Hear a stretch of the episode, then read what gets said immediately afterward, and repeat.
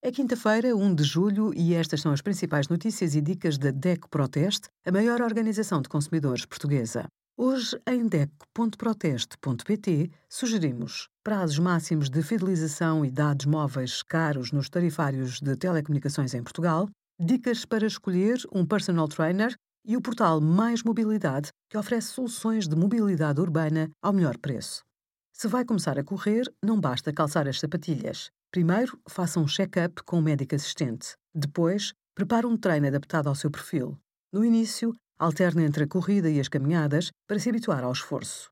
Pode usar uma pulseira desportiva ou um smartwatch para controlar a frequência cardíaca, registar os trajetos, as distâncias e as calorias gastas, por exemplo. É importante para melhorar o seu desempenho.